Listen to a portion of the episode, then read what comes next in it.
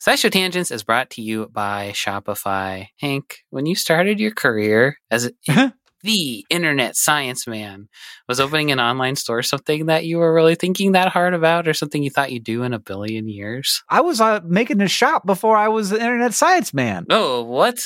That was the first thing I did. I was that first. Wow, I got to learn my Hank history. How did that go for you? Good. I'll, here's what I'll tell you. Like the the the the part where we start selling a thing and you get to see the number go up is so exciting. And uh, when it's just like you uh, by yourself, you got to be careful.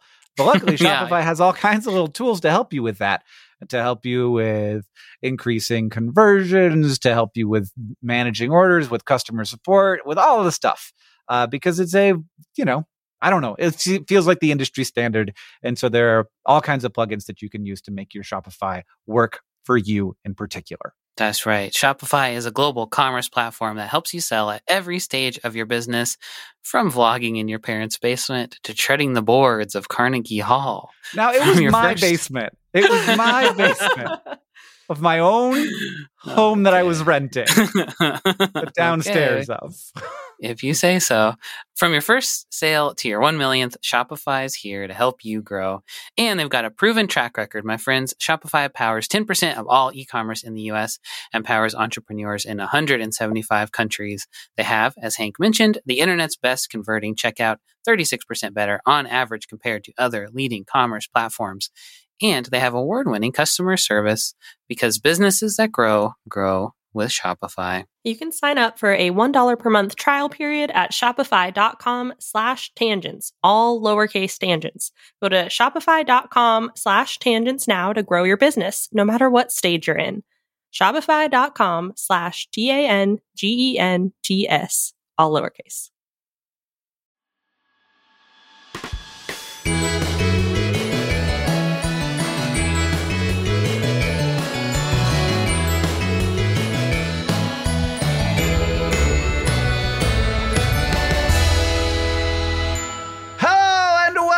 SciShow Tangents, the lightly competitive knowledge showcase, starring some of the geniuses that make the YouTube series SciShow happen.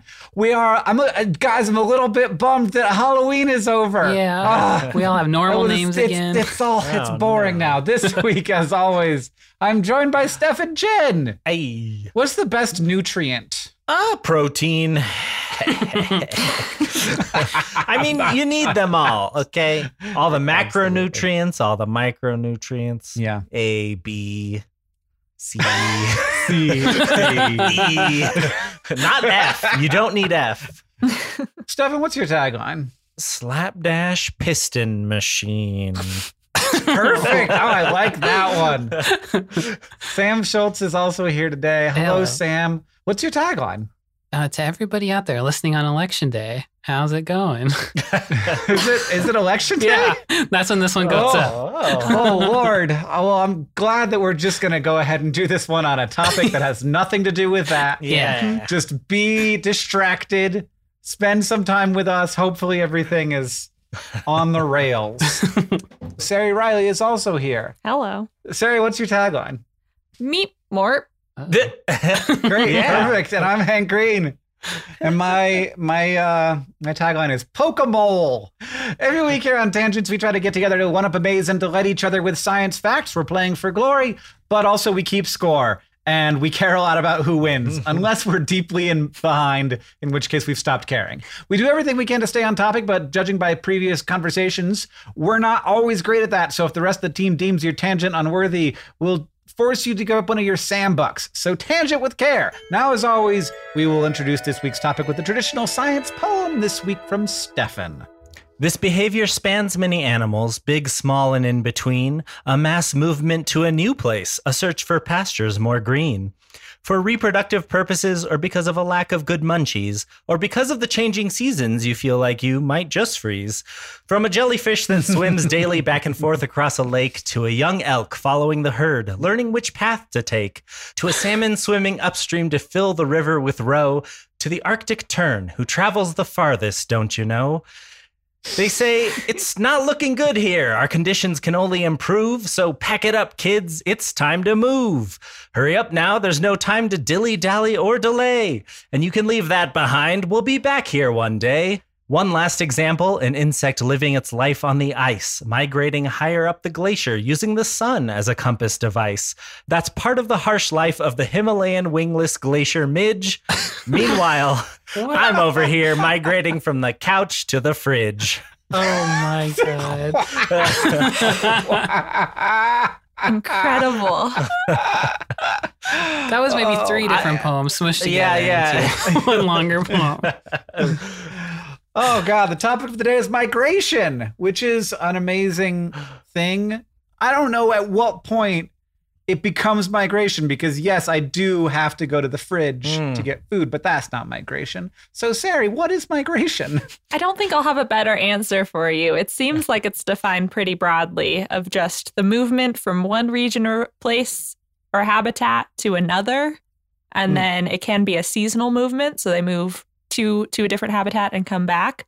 But we also Mhm. use migration to refer to just movement in general. So this is the cell biologist in me coming out, but you can talk about the migration of cancer cells. You can talk about Hmm. migration just as movement from one place to another, not necessarily like a herd of animals tromping across the plains. Can non organic things ever be migrating or described as migrating? Like rocks or something? Oh. Fall down Mm. a hill. I say no. Because it's sort of like you, you're responding to some kind of stimulus or re- reacting to like a need. And a I don't rock know, doesn't man. do that. This paper in Applied Ocean Research, the migration of sediment deposition due to the construction of large scale structures in Okay. Changjiang estuary. I'm Yeah. down. So it just is moving, just any movement. I don't know why we just don't use that word at that point. Science. It's a science word. Because like orbits change over time too. And I guess you could say the orbits Oh. are like migrating outwards or something like yep, that. yep, yep. The moon is migrating away from us, I Mhm. think. I'm pretty sure. It'd be scarier if it was headed toward us. Do you think the world would be different if we knew the moon was going to smash into us one day? if it was like fairly soon, yes, but like we already know that the Earth is eventually doomed. Like Yeah. that's I guess w- anything that where we know that it's over within our lifetime would change, just like orgies all over the streets. oh god, not on the streets. I was thinking like blowing up the moon. Oh, yeah. We'll blow up the moon. Yeah. like, yeah, the world would change because we'd blow up the fucking moon. We'd figure it out one step at a time. It's a pretty big oh, moon, You're but right. we'd figure it out. We'd all be raised to hate the moon and just Fucking dedicate moon. all of our. Rage, rage at the moon. You orb of doom. Fuck you, fuck you, fuck you. Well, anyway, so we so we don't know what migration is. Do you have anything about the etymology of migration, Sari? Just more of the same. So migration and migrate both come from the Latin migratus, which is the past participle of migrare, which comes from the Proto Indo European root mei, so just may, I guess, which means to change or go or move. Ugh, okay. So we've we've had to describe movement for a while. This this root shows up in words like migration, but also mutation, but also commune, communicate, Hmm. uh, immune, and immutable. And it seems like migration started out as a word to apply to humans, like moving one place to another. And then Mhm. around the 1700s or 1800s, we started using it to mean animals going from place to place. And now it's time for. Truth. One of our panelists has prepared three science facts for our education and enjoyment, but only one of them is real. The rest of us have to figure out either by deduction or wild guess which is the true fact. And if we do, we get a Sam Buck. If we're tricked, then Sam will get the Sam Buck. You can play along at home at twitter.com slash scishow tangents, where we will put up the three facts for you to click on so you can see how you measure up against us geniuses. Sam, what are your three facts? For as commonplace as the idea of bird migration is to us nowadays, it befuddled scholars all throughout the history of the Western world. Aristotle proposed that birds he saw in spring were metamorphosing into the birds he saw in summer, for instance. Oh, wow. And British scholars thought that birds hibernated underground like toads. And some people thought birds might even grow on trees. Uh, but eventually, a completely You know, you never know. coincidental discovery gave a key piece of evidence that some birds did indeed travel all over the world with the seasons. Which of these was that discovery? So, number one, in 1822, a hunter in Germany shot a white crane and, upon gathering it, found that it had a strange arrow stuck in its neck. After some examination at a nearby university, the arrow was found to be made of wood native to Africa. So apparently, the bird was Mm. almost the victim of another hunter in Africa before flying to Germany and getting killed there. Number two, in 1900, a muralist hired to paint the interior of a home in Scotland washed his brushes and dumped his leftover oil paints in a nearby pond. A flock of Arctic skua landed in the pond shortly thereafter, staining many of the birds robin's egg blue, much to the horror of the home's owner, a naturalist and early member of the British Royal Society for the Protection of Birds.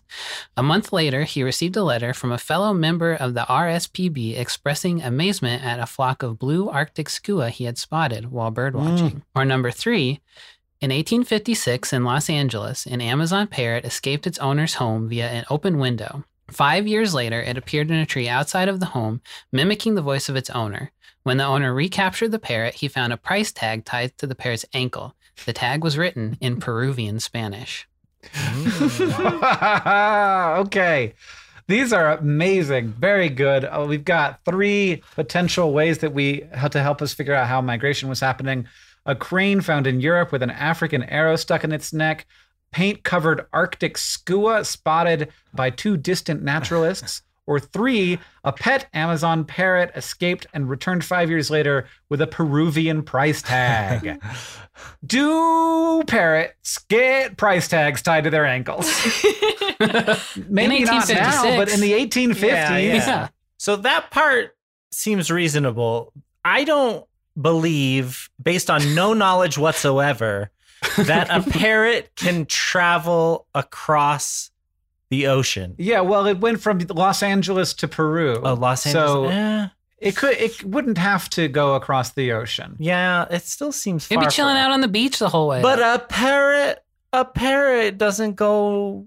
Parrot likes to stay where it is. it told me. yeah, I mean, the idea that a parrot, which was uh, presumably imported from the Amazon, would know how to get back, but I don't know, maybe. I've seen so many trailers for dog movies where the dogs like run across the country. Mm-hmm. it's probably way easier for a parrot too. They can fly over all the danger Yeah. that a It's dog would true. encounter. All the danger except for the arrows that people are shooting into cranes' necks. Yeah. That one seems like totally legit to me. That one seems the most fake to me because it's like, Oh. how would I guess I don't know anything about archery. Can something be shot with an arrow and then still move? Yeah. If it's just a flesh wound and like if the arrowhead is fairly narrow and it just punctured instead of like creating a lot of tissue damage, I could totally see Yeah. a What I'm surviving. what I do know about about archery is generally the arrow passes through. In movies, it almost always like ends up sticking out of your body, but in real life, the arrow passes through unless it hits like a very big bone. In which case, usually the animal is okay. You know, okay. Not it, can, it can often survive that Uh, injury. Yeah. With a giant hole in its neck. Well, it depends on where, what part of Yeah. its neck it is. That's Yeah, true. yeah. That's true. I also I wondered if you could figure out by looking at a piece of wood, like I know this African wood, but I bet you could though. Like I- carpenters yeah. now, like they, like a, like if you have a friend who's into carpentry, they'll walk into your house and be like, "Oh, that's nice. This is the, is this pine?" And like, "Oh yeah, that's pine." Like they just know. They'll like look at the wood, be like, this wood's not from around these parts. Or Uh-huh. however, a German person, is it a German person who found it? yeah. this wood's not from around these parts. yeah.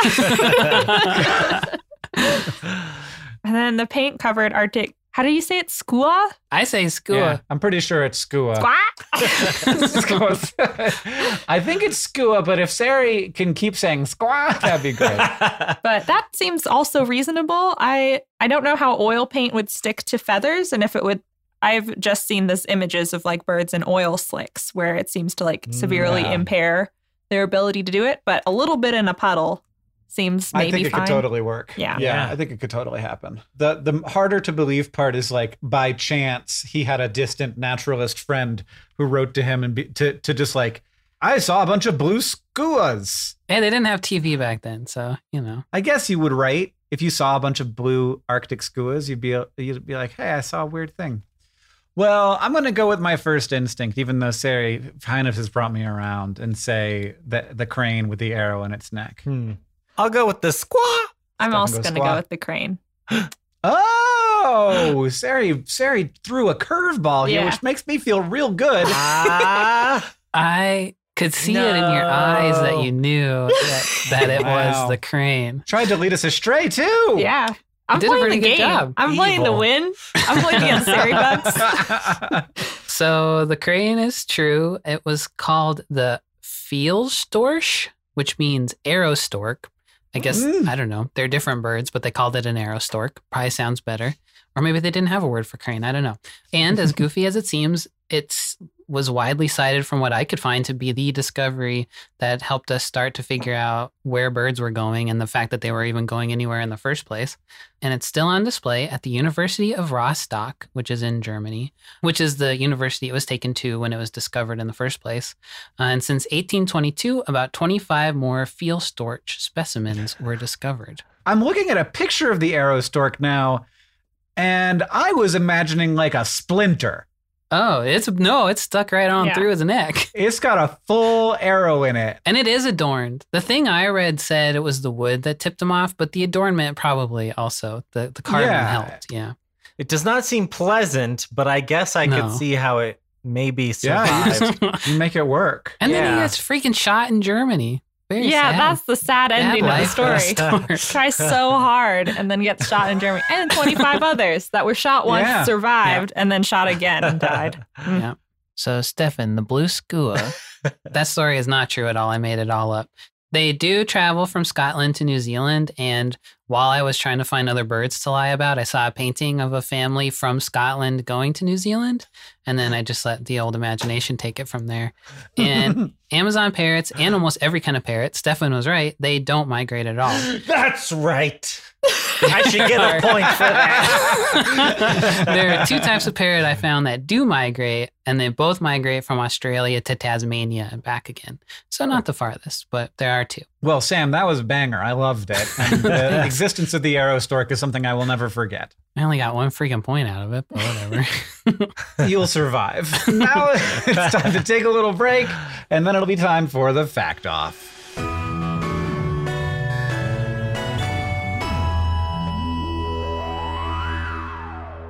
SciShow Tangents is brought to you by Rocket Money. If I asked you how many subscription services you had, you think you could name them all? And before you just start naming streaming apps, remember that basically everything has a subscription these days video games, dating apps, food delivery apps. It's a subscription service world. We're just living in it. And with all of these subscriptions, it can feel like money is just flying out of your account, and that, frankly, sucks. But Rocket Money can help. Rocket Money is a personal finance app that finds and cancels your unwanted subscriptions, monitors your spending, and helps lower your bills. Rocket Money can help you negotiate to lower some bills for you by up to 20%. Rocket Money has over 5 million users and has helped save its members an average of $720 a year, with over 500 million in total canceled subscriptions. Escape from the planet of the subscription services and stop wasting money on things you don't use. Cancel unwanted subscriptions by going to rocketmoney.com slash tangents. That's rocketmoney.com slash tangents. rocketmoney.com slash T-A-N-G-E-N-T-S. SciShow Tangents is brought to you by Manukora Honey. Merriam-Webster defines honey as a sweet, viscid material elaborated out of nectar of flowers in the honey sac of various bees. And that's all good and fine. out. But old Merriam and Webster used some words that I don't know and didn't really hit the mark when it comes to talking about Manukora honey. First off, Manukora isn't just sweet and viscid. It's got a rich, complex taste and a creamy, melt in your mouth texture that you won't find in your average everyday grocery store honey. And nectar of flowers doesn't cut it when you're talking about the nectar of the Manuka tea tree in New Zealand, the only nectar these bees feed on in the production of Manukora honey. In conclusion, Manukora ain't just your average boring dictionary defined honey. It's special honey. I know this firsthand. Uh, they sent us a jar, a squeeze bottle, and some honey sticks, and we've been sharing them around the office of their MGO 850 plus, their best selling honey. It's not the same. it's not what you're thinking of when you think of honey. Look, have you ever think to yourself, if like a company made grapes for the first time, we'd go nuts. It's, I feel like honey is this way, where I'm like, if anybody like made this up, we'd be going out of our minds. But this is like if honey happened again. Did you like the honey, Sari? Uh, So I moved into a new place where there's no insulation in the walls, and so uh, I've been drinking a lot of tea, and Mhm. sometimes that tea needs a little bit of honey. And I initially poured in this honey thinking it was going to be grocery store honey, and then I was like, "That's different," and now it's a little uh, breakfast treat. It's a great breakfast treat because it's it's it's a little like it's for toast. I could put like this on my butter toast, and I'm like, ooh, I'm having an experience. So Merriam Webster also defines ultimate as the best or most extreme of its kind. Now that one fits Manukora to a T. Indulge in the best or most extreme sweet viscid material elaborated out of nectar of flowers and the honey sac of various bees from Manukora. If you head to manukora.com slash tangents, you can get $25 off their starter kit, which comes with the MG850 Plus Manuka honey, a free travel pack of honey sticks, a free wooden spoon, and also a free guidebook. That's M-A-N-U-K-O-R-A dot com slash tangents to get $25 off your starter kit.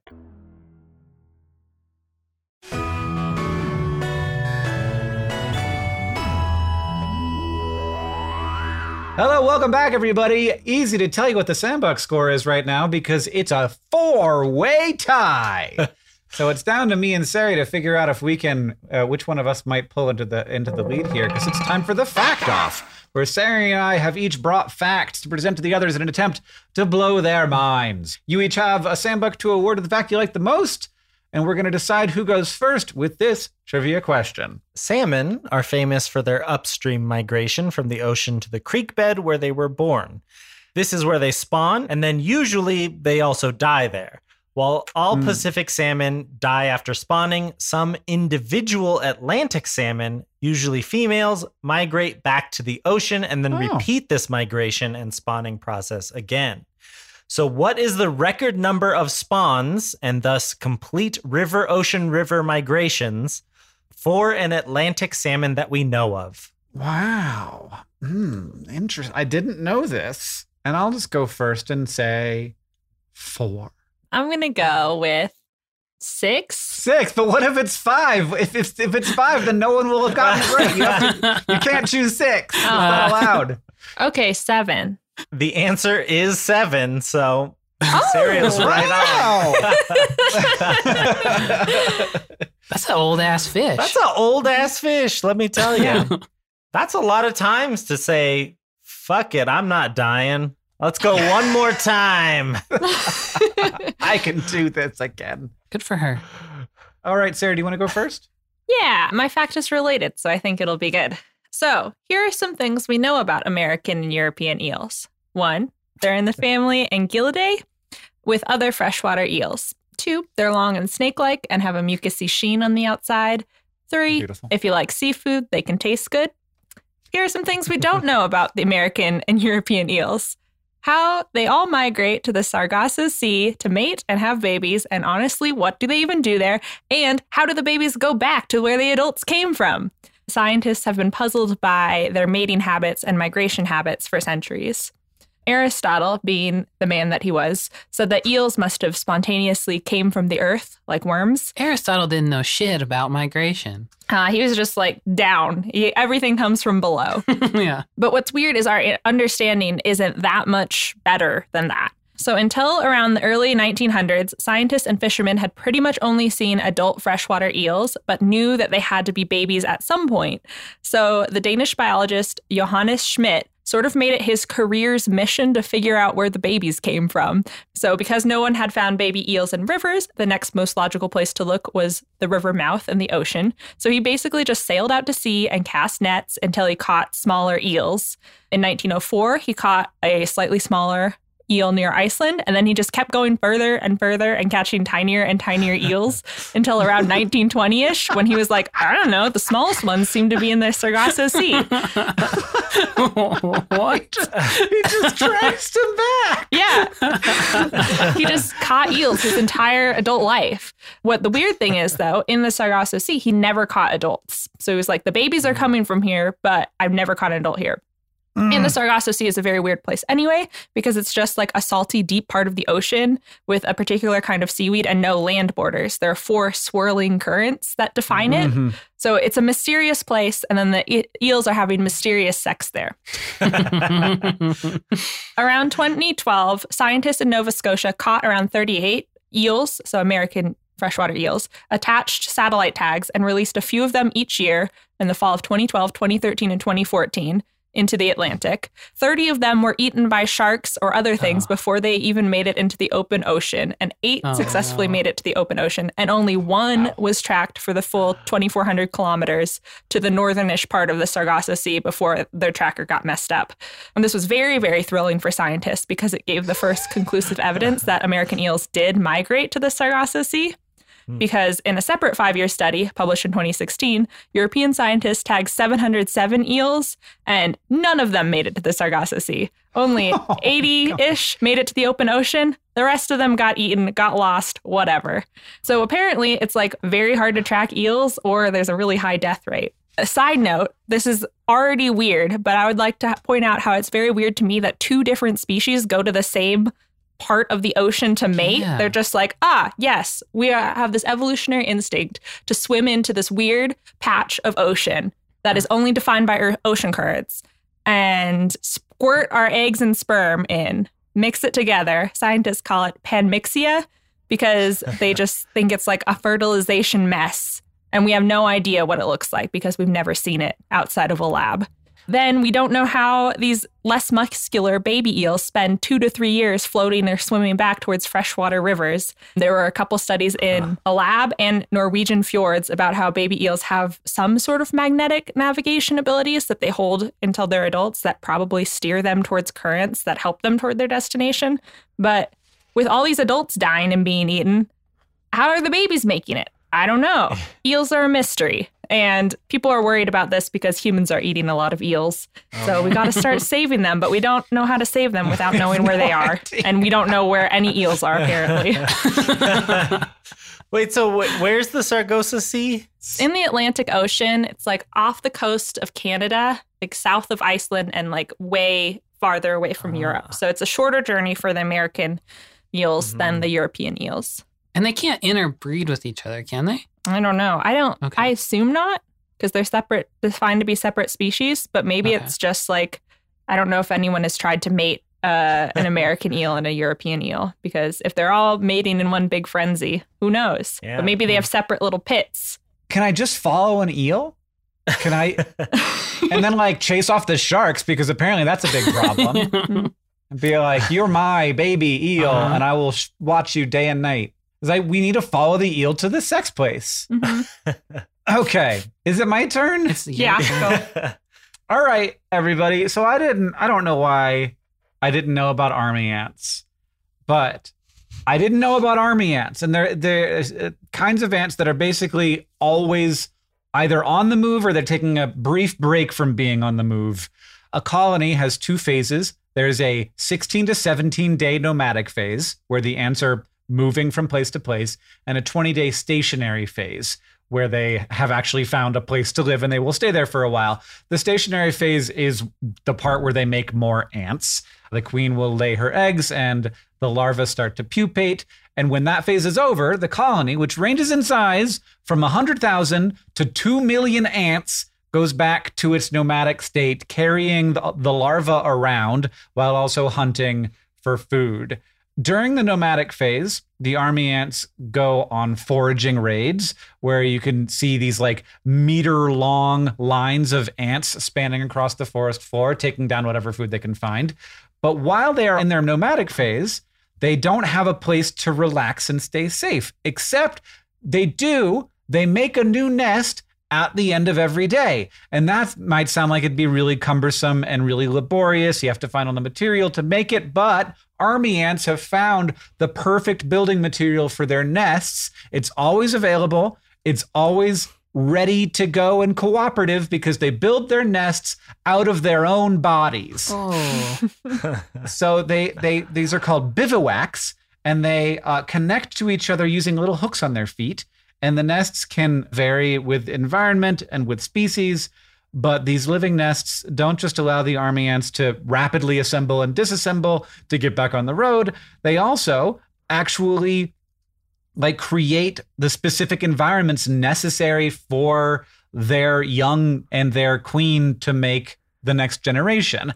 They adjust as the colony moves through different stages of that process. Scientists have studied the thermal gradients of bivouacs, and early in the nomadic phase, there's more like it's hotter on the inside to protect the brood, and then there's a sharp temperature gradient as it gets out to the walls, and the bivouac is really tightly packed. And as the nomadic phase goes on, the larvae begin to mature and the colony starts being a looser bivouac structure, which creates a less sharp thermal gradient and it isn't as hot in the middle. Uh-huh. So, even with this instability of their lifestyle, where they're always on the move, always trying out new stuff, army ants create an environment in which they can be safe and make the best, you know, situation for their uh, next generation of ants. when they are having babies, is that two groups of army ants meeting or no? No, Okay. No, so they have a queen, and the queen is who is the the ant that Okay. gives gives. So they like carry the queen around and try to keep her very very safe. Okay. There's a whole thing. Uh, the lots of research has gone into how they protect the queen during their constant moving around, and so like there's a very specific part of the army ant train. So like as they're traveling around, they form these really long trains. The thickest part is the part where the queen is, and she's always in the middle. Extends out in front for a little ways, and then behind it's thicker for even longer, just in case like she falls behind, they can keep her up. Because the main thing it seems like is they're worried about her getting lost, hmm. which does happen sometimes. and if you if the queen just gets lost and you can't find her again, the army ants either die out or they have to go find another army ant clan to join with, and they're like. We we submit to your will and will be part of your Whoa. army ant clan. We now. lost our queen. Can we borrow yours? We'll help. Jeremy there, he's really great at being a wall. Uh, Frank loves the window. That's So funny, we could we have a lot to add to your house. This is disgusting. Yeah, when you're migrating, you gotta have a place to sleep at night. I And guess. so you just build a house out of your friends. I guess so. So, will you go with Sari with her fact about knowing so few details about the American and European eel migration, uh, besides the fact that they go to the Sargasso Sea and have babies somehow in some way, and we have no idea? It's probably gross. Or my fact, where army ants make nests made up of army ants so that they can add some stability to their life on the go, which is also, according to you at least, gross. this is maybe the hardest one ever. Yeah, I don't know. Three, two, one. Hank. Harry? Okay. Oh. I'm glad we split. right, that works for me. Yeah. That works for me. That feels fair. All right, now it's time to ask the science couch. We've got some listener questions for our virtual couch of finely honed scientific minds. It's from at scared hippie who asks, "How are the trees doing? are, are the forests migrating as well? Is that a good thing or a bad thing?" The main the main system of uh, of migration of forests, which is a thing, is the next generation and the next generation and the next generation. Hmm. And I would imagine that forests are migrating because the climate is changing, though I don't know if they will be able to migrate fast enough considering the speed at which that is occurring. Sari, do you have um, how how is my bullshitting going? That's great. I don't have to do anything. You can just keep going, and like what you're gonna say will probably be also the notes that I have on my screen because they are so far. The the two main forces that contribute to forest migration are seed dispersal in one direction, and then population retreat because of some sort of environmental selection in the other direction. Hmm. And so that has happened in natural ways, like the climate becoming less favorable for those trees, or like beetles eating them or, or I don't know, pre- predators in, in the way that plants Yeah. can have predators, things that eat them, or climate changing. But also now that humans are here, then deforestation and like more rapid climate change are affecting what is a, a pleasant place for a tree to be. obviously deforestation is a pretty uh, intentional you know force for forest migration but so could reforestation be Mm. like if if we're in a situation where certain forests don't make ecological sense in the place where they are anymore because like there's not as much water or the temperature is different you could theoretically imagine us being like okay well we're going to put the plants that would eventually move into this area we're just going to make them move there now. So we could be like, you guys can migrate faster Mhm. because we can just drop seeds down. Yeah, but they have a term for that. The scientists, they call that assisted migration, just like the humans giving a forest a helping hand. Y- You'll like it here, I promise. Yeah, yeah. In a couple decades. We've done the math. Mhm. So, how are the trees doing? Are they okay? I think they're in, in the same state of of troubled as the rest of the planet. They don't feel worry though, so that's Ah. that's a plus. You're not going to see it Hey, coming. th- Thanks for bringing a little little uh, j- happiness, a little silver lining to that cloud. Yeah, the trees are fucked, but they don't know that. Ignorance is bliss, and that's a tree. That's the first spoken by a tree. if you want to ask the Science Couch your question, you can follow us on Twitter at SciShow Tangents, where we will tweet out topics for upcoming episodes every week. Thank you to at Dorky Homestead, at Sneffen, and everybody else who tweeted us your questions for this episode. Final Sam Bucks scores. Sari and I tied for the lead with Sam and Stefan coming in behind, which means that Stefan is still in the lead. And Sam and I are now tied. oh, dear. I may I'm I'm not Coming last. well, I am last. I'm tied for last. Yeah. If you like this show and you want to help us out, it's very easy to do that. You can leave us a review wherever you listen. That helps us know what you like about the show, and it also oftentimes just brings joy to our hearts. Second, you can tweet out your favorite moment from the episode. And finally, if you want to show your love for SciShow Tangents, just Tell people about us. Thank you for joining us. I've been Hank Green. I've been Sari Reilly. I've been Stefan Chin. and I've been Sam Schultz. SciShow Tangents is a co-production of Complexly and the wonderful team at WNYC Studios. It's created by all of us and produced by Caitlin Hoffmeister and Sam Schultz, who also edits a lot of these episodes along with Hiroka Matsushima. Our social media organizer is Paula Garcia Prieto. Our editorial assistant is Deboki Chakravarti. Our sound design is by Joseph Tuna Medish, and we couldn't make any of this without our patrons on Patreon. Thank you, and remember, the mind is not a vessel to be filled, but a fire to be lighted.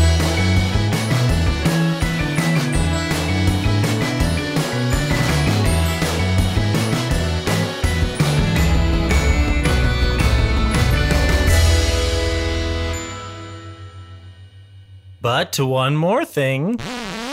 So in winter, Rome is sometimes covered in white, but not the white of snow. It is the white of bird poop produced by flocks of starlings that can get into the millions. The mm. starlings are migrating down from northern Europe to Rome, and their poop storms can get so bad that people are walking around with umbrellas on otherwise nice days to shield themselves, and they have to deploy special cleanup procedures to make the roads less slick because they oh. have oh, an increase in like skidding accidents. Oh no, God. What do they have to hose the whole city down after it? After it, or Special cleanup procedures.